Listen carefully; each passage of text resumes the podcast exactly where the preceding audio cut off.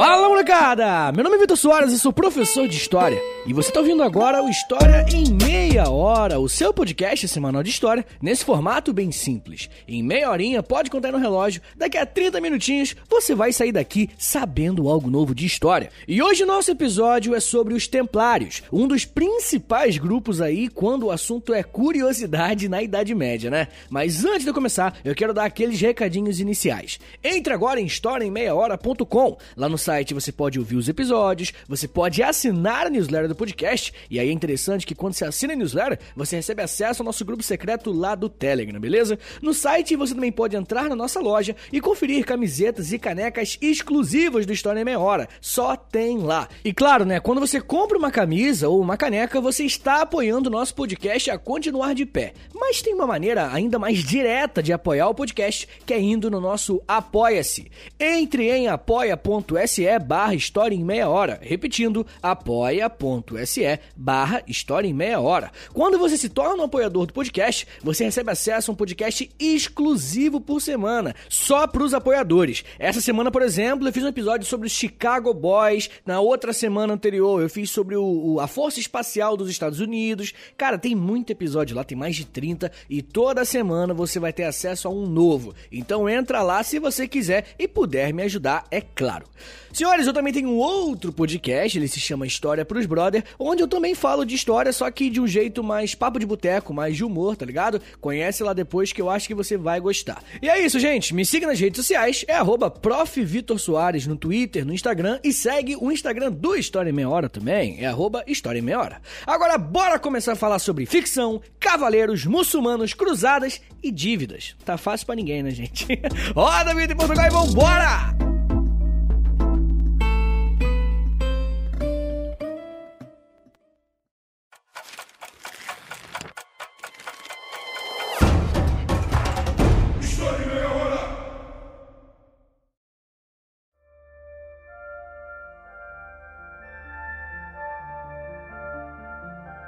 Até onde é possível ir para defender a sua fé? Qual a relação dos Templários com o Brasil? Como vocês já ouviram, o nosso assunto de hoje são os Templários. Esse é um daqueles temas na história que é bem difícil separar o que é mito e o que é fato. Nos filmes, séries e livros, é bem comum vermos Templários sendo retratados nessas obras, não é verdade? Mas será que tudo isso que vemos é historicamente acurado? Bom, eu acho que esse é um dos maiores desafios desse tema. Mas, de qualquer forma, a minha intenção com esse episódio é te ensinar quem foram os Templários e fazer você ter uma boa base para conseguir identificar um bom conteúdo e um conteúdo que é só enrolação mesmo, tá ligado? Bem, quando falamos sobre os Templários, temos que ter em mente que estamos falando de um período e um lugar específico. Esse assunto está inserido no período que conhecemos como Idade Média. E, ultimamente, aqui no História em Meia Hora, nós temos falado bastante sobre a Idade Média, mas focado em lugares menos europeus, né? Temos episódios sobre os turcos, chineses, mongóis, reinos africanos e muitos outros. Mas a Ordem dos Templários, como é conhecida, se trata de uma organização que foi criada e desenvolvida pelos reinos ocidentais da Europa.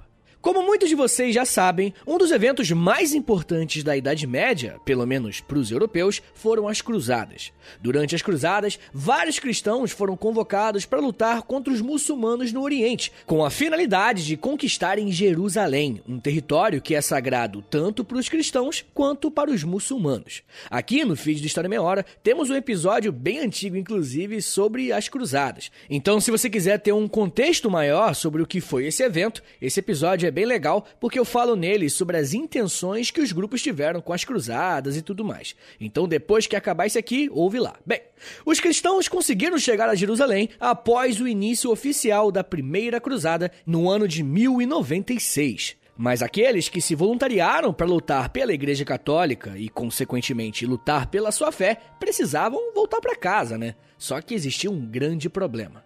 O caminho de volta para o Ocidente era muito perigoso. Como as cruzadas foram um evento religioso, político e comercial, alguns cavaleiros e nobres haviam conquistado muitas coisas por onde passaram. Assim, a estrada havia se tornado um lugar de muitas emboscadas e roubos. Ser um peregrino naquele período era quase uma certeza de que você não voltaria para casa. Tamanho eram os riscos envolvidos nesse processo.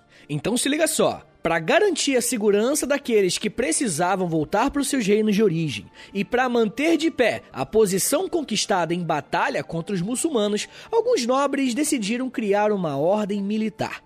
Na Europa medieval, a sociedade era completamente estratificada, né? Ou seja, havia grupos sociais muito bem divididos e a chance de existir mobilidade entre essas classes era bem pequena. E vai ser por esse motivo que era muito comum na época as ordens, um termo muito conhecido para quem estuda esse período.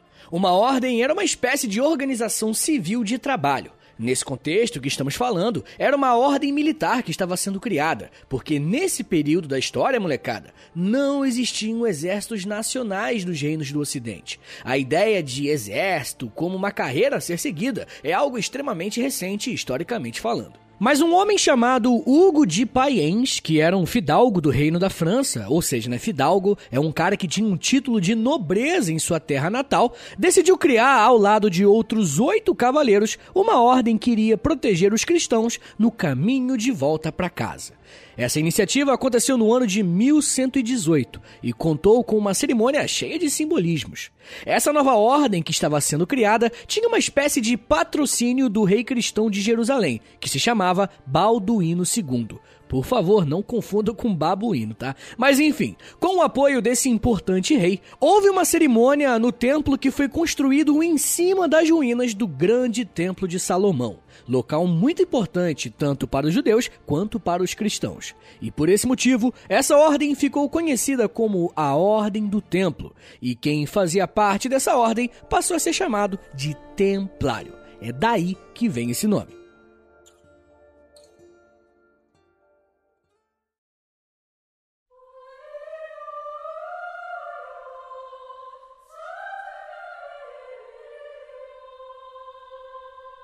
O investimento que os reinos e a própria Igreja Católica fizeram nas diversas cruzadas não pode ser medido apenas financeiramente falando. Um outro aspecto para conseguirmos entender os templários e as cruzadas é falarmos bastante da religião e da construção de mitos. Uma das inovações que a Ordem do Templo estava trazendo é que, mesmo sendo uma ordem militar, ela era composta por religiosos. Era como se um membro dessa ordem tivesse que se desdobrar para ser um religioso fervoroso e, ao mesmo tempo, um cavaleiro que não tinha medo de matar. A historiadora Regine Pernod fala muito bem sobre essa inovação, abre aspas. A Ordem do Templo constitui uma criação absolutamente original, pois fez apelo aos cavaleiros seculares para que se dediquem as suas forças ao serviço dos mais fracos, mas concilia duas atividades que pareciam incompatíveis, a vida militar e a vida religiosa. Fecha aspas. Essa frase da historiadora francesa é muito interessante, porque é como se a partir dos templários houvesse uma espécie de exaltação e de orgulho do soldado que havia ido para a guerra para defender a sua fé e os fiéis católicos. Antes da Ordem do Templo existir, mesmo que as cruzadas tivessem começado justamente com essa necessidade, não existia um orgulho dessa figura do cavaleiro, tá ligado? E com os templários, essa imagem vai se consolidar cada vez mais, como vamos ver daqui pra frente. Mas ó, uma dica pra você que se prepara pra prova, sei lá, Enem, concurso público, essas coisas. Tem uma pegadinha aqui que muita gente cai. As ordens militares, que são essas que estamos falando aqui, são compostas por cristãos e têm origem nas cruzadas e com os templários. Só que as ordens de cavalaria foram criadas alguns séculos depois, tá? Mas elas têm um caráter desvinculado à religião católica, tá bom? Tomem cuidado com isso, beleza? Porque o nome meio que se parece, né? Cavalaria, ordem militar e tal, mas são diferentes. A ordem militar mesmo, né, dos templários, ela é católica, bem religiosa. Enquanto as ordens de cavalaria não tem essa pegada religiosa, não. Mas enfim, com a Ordem do Templo se tornando um braço religioso e militar, o cavaleiro Hugo Payens queria oficializar esse posto para adquirir algumas vantagens por ter protegido os fiéis na volta para a Europa. No ano de mil cento e vinte e sete, os templários marcharam para Roma sob a liderança de Hugo, para ter então um encontro com o Papa, que seria o único a autorizar a oficialização dessa ordem. Mesmo enfrentando um processo bem burocrático, os templários conseguiram apoio de grande parte da liderança da igreja e receberam a autorização para atuarem como uma ordem. E fica como curiosidade que apenas os nobres nessa época poderiam exercer funções militares nas sociedades medievais na Europa. E foram justamente esses nobres que receberam uma série de isenções de impostos que não precisariam mais serem pagos para a igreja. Com o passar dos anos, os templários adquiriram uma importância tão grande com a Igreja Católica que o líder dessa ordem tinha autorização para falar diretamente com o Papa, caso desejasse. Gente, e eu não sei se vocês têm essa noção, mas ter acesso direto ao Papa nessa época, na verdade até hoje, né, é algo bem complicado. Não é só chegar lá e sentar pra trocar uma ideia não, tá? Mas enfim, isso só mostra como a Ordem do Templo passou a ser usada pela própria Igreja Católica como seu exército particular durante as Cruzadas. Isso provou verdade, inclusive, porque conforme os anos foram passando, os templários aumentaram seu contingente e em alguns momentos passaram a ser o grupo mais forte e mais temido da Europa. É nessa união da Ordem do Templo com a Igreja Católica que a história passa a se misturar com o mito. Uma coisa que eu sempre gosto de explicar é que o mito não necessariamente é uma mentira, tá ligado? Mas pode ser uma história ou uma série de fatos narrados que tem como objetivo incentivar um grupo a fazer alguma coisa. No caso dos templários, vários registros da época se referiam a eles como bravos cavaleiros destemidos contra os inimigos infiéis, que no caso eram os muçulmanos, né? Um teólogo francês que foi contemporâneo aos templários escreveu o seguinte sobre eles, abre aspas, eles são como leões de guerra e cordeiros no lar, rudes cavaleiros no campo de batalha, monges piedosos na capela, temidos pelos inimigos de Cristo, a suavidade para com seus amigos. Fecha aspas. Vocês percebem, gente, como o melhor dos dois mundos é exaltado aqui? Os templários são, ao mesmo tempo, valentes, fortes, corajosos no campo de batalha, mas também são humildes, simples e companheiros na vida comum. O ponto aqui, gente, não é falar que isso é verdade ou mentira, não é nada disso, mas mostrar pra vocês que muitas vezes as narrativas históricas têm uma intenção. Independentemente dessa descrição dos templários ser factual ou mítica, o ponto aqui é que eles também serviam como modelo para os fiéis católicos em uma sociedade em que os conflitos e as guerras eram constantes. Ter uma figura de um templário que ao mesmo tempo era guerreiro e religioso era muito importante nessa época. Com o crescimento e a organização oficial dos templários, algumas regras passaram a ser necessárias para que a entrada nessa ordem não virasse bagunça. Mesmo que esse grupo tivesse mostrado alguns sinais de inovação em relação às outras ordens, os templários ainda faziam parte desse contexto maior, ou seja, ainda era um grupo extremamente hierarquizado e que as regras deveriam existir e serem respeitadas. Uma coisa muito interessante sobre algumas sociedades europeias é que a existência de leis e regras não era para igualar as pessoas diante dessas leis, mas justamente para mostrar que elas são diferentes. Hoje nós temos muito a ideia de que a lei é para todos, né? Mesmo que na prática isso não funcione muito bem, né? Mas a real é que esse conceito, esse ideal, não é tão antigo quanto a gente pensa, tá? No período dos templários era totalmente diferente. As regras existiam justamente para atestar que aqueles cavaleiros eram pessoas completamente diferentes dos outros membros daquela sociedade. Uma das principais regras a serem respeitadas pelos templários era o voto de pobreza, a obediência à hierarquia, a castidade e a servirem à igreja. Além dessas regras morais que deveriam ser cumpridas pelos templários, o grupo também passou a se diferenciar pelas suas vestimentas.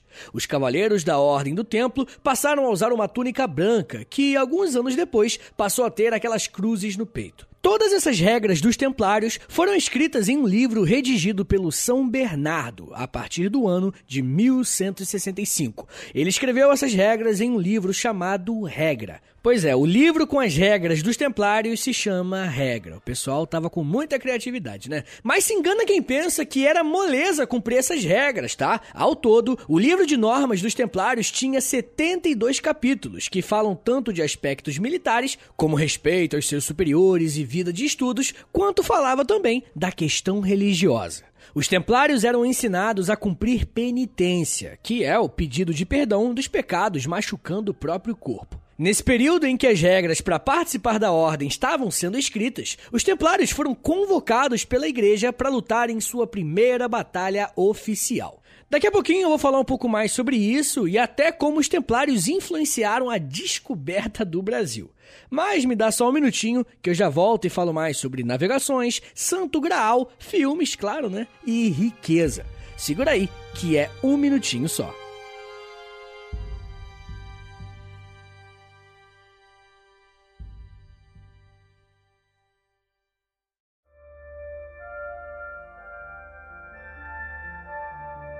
Durante a Idade Média, além de sua importância religiosa para os fiéis, a Igreja Católica também tinha uma atuação política. Se você olhar o mapa da Europa ao longo dos anos, não vai ser difícil perceber como as áreas que a Igreja controlava aumentaram e diminuíram com certa frequência. Isso acontecia porque a terra era, e ainda é, um dos bens mais valorizados, e por isso, diversos reinos investiram em operações militares para a conquista desses territórios. Quando os templários foram criados, a igreja passou a convocá-los para representá-la militarmente em algumas missões contra os muçulmanos, em diferentes partes da Europa, África e da Ásia. Como a Ordem do Templo havia conquistado uma série de privilégios em relação à igreja, eles iam para a batalha. A primeira vez que os templários foram usados em batalha foi em mil cento e vinte e nove, a pedido do rei de Jerusalém, Balduíno segundo, aquele mesmo que havia cedido o templo para realizarem a cerimônia de inauguração da ordem. E ao contrário do que se pensa, a trajetória dos templários não é cheia de vitórias e heroísmos. Mesmo que a ordem tivesse crescido e ganhado respeito dentro da Europa, quando as tropas lutavam contra os muçulmanos, em várias dessas batalhas eles saíam derrotados. Ou seja, lembra daquela história de que os templários eram leões e tudo mais? Não é bem assim, tá ligado? Bem, em uma dessas batalhas contra os muçulmanos, os templários foram chamados para lutarem ao lado dos cruzados, que estavam tentando defender Jerusalém. No ano de mil cento e oitenta e sete, sessenta mil muçulmanos entraram em conflito com trinta mil cristãos, incluindo os templários. Essa guerra ficou conhecida na história como a Batalha de Hattin e representou a queda dos cristãos em Jerusalém e a reconquista por parte dos muçulmanos daquele território. Essa derrota não representou o fim das cruzadas, tá? Muito pelo contrário. O sentimento de que Jerusalém não poderia ficar nas mãos dos muçulmanos era ainda, e vai ser mais, muito presente em toda a Europa. E por isso, a Ordem do Templo continuou existindo e recebendo vantagens e bastante investimento. Uma coisa legal de ser dita é que os templários não eram a única ordem militar desse período, tá? Eles interagiram com outras duas ordens chamadas de hospitalários e teutônicos. Essas três ordens militares tiveram sua importância nas batalhas travadas. Mas também é preciso dizer que eles faziam bastante caridade, que é um dos pilares do cristianismo católico e um dos pré-requisitos para pertencer a uma dessas três ordens. É até meio engraçado, né? Você tinha que matar muçulmano sem dó, mas não poderia deixar de fazer a caridade ali depois. Mas enfim, gente, voltando a focar nos templários, os membros dessas ordens ganhavam cada vez mais apreço da Igreja Católica. Com o passar dos anos, os papas em exercício sempre emitiram uma bula papal, que é um documento que ele decreta as suas diretrizes e leis, e nesses documentos, os templários foram extremamente beneficiados. Como os templários estavam ganhando prestígio na igreja, e também de alguns reis e príncipes, era comum que eles recebessem doações de terras e de bens. A Bula Papal de mil duzentos e doze garantiu que todas essas doações poderiam ser usadas exclusivamente para os membros da Ordem do Templo, ficando isentos de pagarem o dízimo desses valores.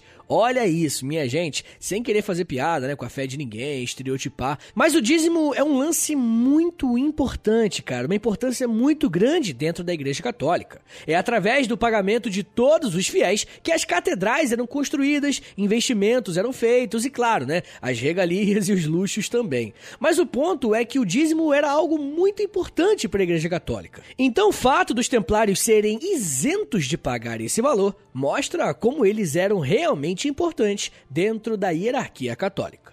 Falar sobre as doações que os templários recebiam é muito importante, porque de certa forma isso também representou o seu fim. Pois é, A Ordem do Templo havia conquistado a confiança e o prestígio de diversos setores da sociedade europeia, e por esse motivo recebia essas doações, né? E nesses locais doados, os membros da Ordem praticavam a agricultura e o cultivo de animais, tanto para consumo quanto para pequenas vendas também.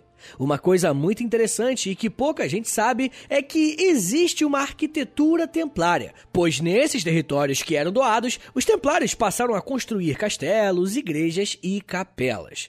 Em todas essas construções, a arquitetura é bem marcante e cheia de símbolos que identificavam aquela obra como algo feito pelos templários. Atualmente, existem pelo menos oito construções feitas pelos templários, espalhados por Portugal, França, Espanha e Inglaterra. E pode ficar tranquilo que todos esses lugares são abertos ao público para visitação. Então, se você estiver de bobeira, passando pela Europa, vale a pena visitar esses lugares. Mas enfim, gente, a arquitetura templária é tão característica que esses castelos e igrejas ajudaram a compor a mística que envolve a Ordem do Templo até hoje. Mas existe muita curiosidade na relação dos templários com essas doações, tá? O prestígio e o apoio dos reis para com esse grupo era tão grande que o volume de doações e terras adquiridas pelos templários só crescia. E eu sei que você se lembra que um dos requisitos para você ser um templário é o voto de pobreza, não é? Então, como você consegue conciliar esse pré-requisito com uma quantidade de terrenos cada vez maior? Começou a rolar uma pequena contradição dentro da Ordem dos Templários. O lado religioso da Ordem começou a se enfraquecer. Ao longo dos anos, principalmente a partir do século quatorze, a Ordem passou a permitir a entrada de membros que não cumpriam os requisitos básicos dos templários originais. E esses requisitos que foram sendo deixados de lado são justamente aqueles ligados à moral religiosa. Essa mudança na Ordem do Templo foi oficializada quando o líder dos templários, chamado Bernardo de Claraval, cria duas classificações para os cavaleiros da Ordem. Os militia, que eram os cavaleiros cristãos, que seguiam as diretrizes originais dos templários, e os malitia, que eram os cavaleiros que haviam ingressado na Ordem em busca de status social e poder, uma vez que a Ordem havia crescido bastante em relação ao seu número de posses. Com esse abandono de suas origens, a Ordem do Templo passou por uma série de problemas. Olhando para um contexto mais amplo, o início do século quatorze vai representar um empobrecimento gradual de alguns reinos lá da Europa. Então, pensa aí comigo, ao mesmo tempo que os reis estavam empobrecendo, os templários estavam acumulando cada vez mais territórios. Isso é uma receitinha para dar problema, né? Se tem uma coisa que a gente aprende na história é que quando envolve interesses econômicos, as coisas tendem a se complicar. Por incrível que pareça, esses reis passaram a perseguir os templários. E dentre esses reis, o maior adversário da Ordem do Templo nesse período foi o rei da França, Filipe quarto, porque ele devia dinheiro aos cavaleiros e não tinha como pagar. Então, ao invés de buscar maneiras de negociar a sua dívida, o rei francês partiu para o enfrentamento militar e político. Nos bastidores, o rei Filipe quarto pressionava o Papa Clemente quinto para retirar o apoio da Igreja aos templários. As perseguições começaram a se espalhar por toda a Europa, e esse grupo que havia lutado pela Igreja e pelos reinos estava agora sendo atacado por eles. Para justificar uma ofensiva contra os templários, não bastava apenas ficar insatisfeito com a riqueza dos cavaleiros, né? Então, começaram a surgir boatos de que os templários eram hereges, faziam parcerias com muçulmanos e que eram homossexuais. Olha o papo dos caras. Esses boatos nem precisavam ser verdade, né? Mas bastaram eles para perseguirem os cavaleiros. Em mil trezentos e sete, quase duzentos membros da Ordem do Templo foram interrogados por terem cometido esse esses crimes contra a Igreja. Com essas acusações, os bens dos cavaleiros foram confiscados e muitos deles foram presos e, claro, né, existem até casos de que templários foram enviados para as fogueiras. Olha que bizarro! A pressão era tão grande que em mil trezentos e doze o Papa Clemente quinto determinou que a Ordem do Templo não poderia mais existir e dissolveu a organização que havia sido criada e oficializada alguns séculos antes pela própria Igreja. Mas a Ordem do Templo só chegou ao seu fim mesmo, oficialmente, com a morte do seu último líder em mil trezentos e catorze, um cavaleiro chamado Jacques de Molay, condenado à fogueira e morto em praça pública. Mas o fim da ordem do templo não significou o fim desse tipo de organização militar e religiosa não, tá? Os templários provavelmente foram os mais famosos e conhecidos da história, mas outros grupos inspirados dos templários também existiram e foram muito importantes para seus respectivos reinos. Se você se lembra, eu disse que os templários construíram alguns castelos e igrejas em alguns países da Europa, né? E que dentre esses países estava Portugal, que recebeu uma série de construções templárias e o reino português foi muito influenciado pela presença desses cavaleiros por lá. A influência foi tão grande que o reino de Portugal criou sua própria ordem de cavalaria, onde o modelo dos templários era seguido à risca, inclusive nas regras e nas vestimentas. As duas ordens criadas se chamavam Ordem de Avis e Ordem de Cristo. Essas duas organizações foram extremamente importantes para o crescimento do reino de Portugal. Além de ajudarem a reconquistar a Península Ibérica, que estava sob o controle dos muçulmanos, os cavaleiros portugueses também receberam o incentivo da coroa para espalharem a fé cristã e assim conquistarem mais territórios na África e na Ásia. O historiador Charles Boxer diz que, abre aspas, a expansão de Portugal e seus domínios está diretamente ligada à Ordem de Cristo, fecha aspas. Isso é muito interessante, porque no período das grandes navegações, as maiores potências da Europa eram justamente Portugal e Espanha. Ou seja, o que contribuiu para que houvesse esse crescimento por parte desses reinos e sua expansão foi a presença dos cavaleiros inspirados nos templários. Quando os europeus chegaram na América e aqui na terra que chamamos de Brasil, vieram com membros da Ordem de Cristo liderando esse processo. Um dos navegadores mais conhecidos é o Vasco da Gama, aquele carinha que dá o nome do meu querido e sofrido time. Mas além de ser navegador, o Vasco da Gama era também um membro da Ordem de Cristo. E gente, eu quero propor um exercício aqui para vocês fazerem rapidinho.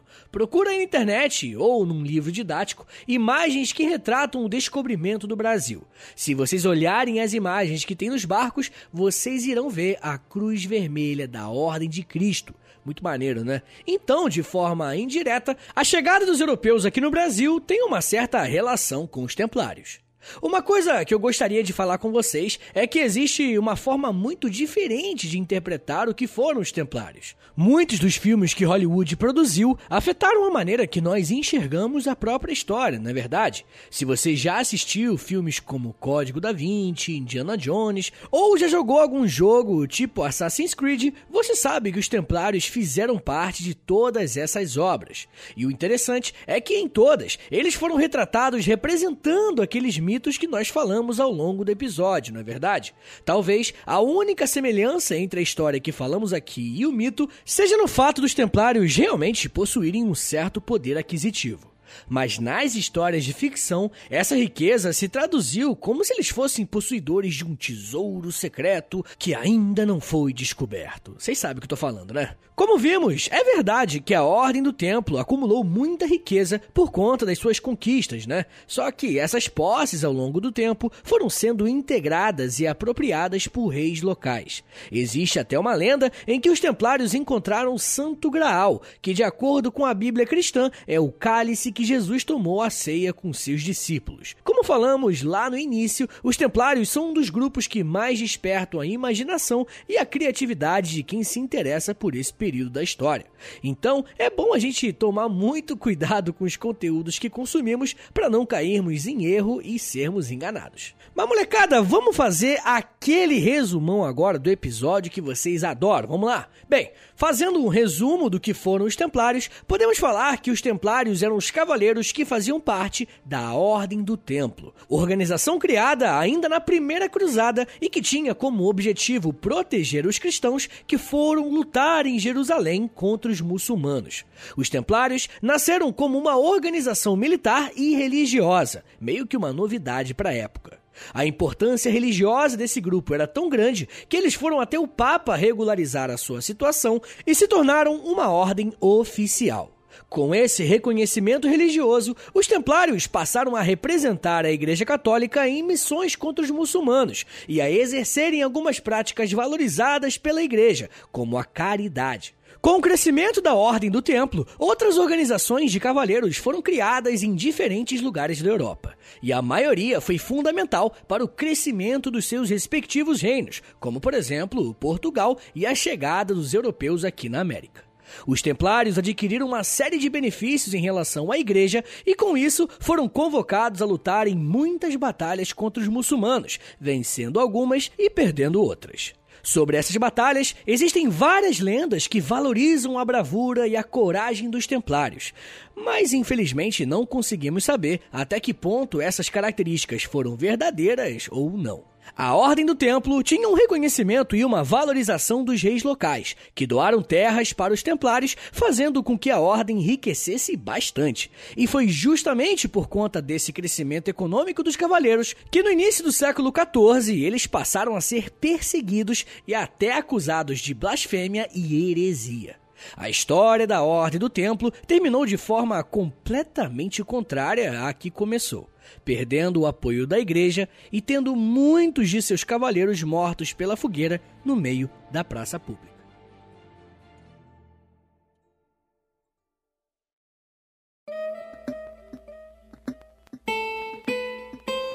Senhores, é isso. Muito obrigado por terem vindo até aqui. Fazer um episódio como esse é um desafio, eu me amarro, porque muito mito, né? Misturado com coisa séria, então a responsa aumenta. Então me dá uma moral aí, deu muito trabalho fazer isso aqui. Compartilha esse episódio, por favor, tá? Posta lá nos stories, por exemplo. Marca lá, arroba História em Meia Hora no Instagram. E me marca também, né? Arroba Prof Vitor Soares, que isso me ajuda demais mesmo. Ou, sei lá, posta no Twitter, manda no grupo do WhatsApp, dos amigos. Dá uma divulgada aí, dá essa moral, por favor. Não se esquece, se você gosta desse podcast aqui e quer ver ele continuar de pé, dá uma passada lá no nosso Apoia-se, tá bom? Não se esquece, apoia.se barra História em Meia Hora. Passa lá que tem muito conteúdo exclusivo pra quem me apoia. E também, né, eu tenho aquele outro podcast, o História pros Brother. Ouve lá depois que eu acho que você vai gostar, tá bom?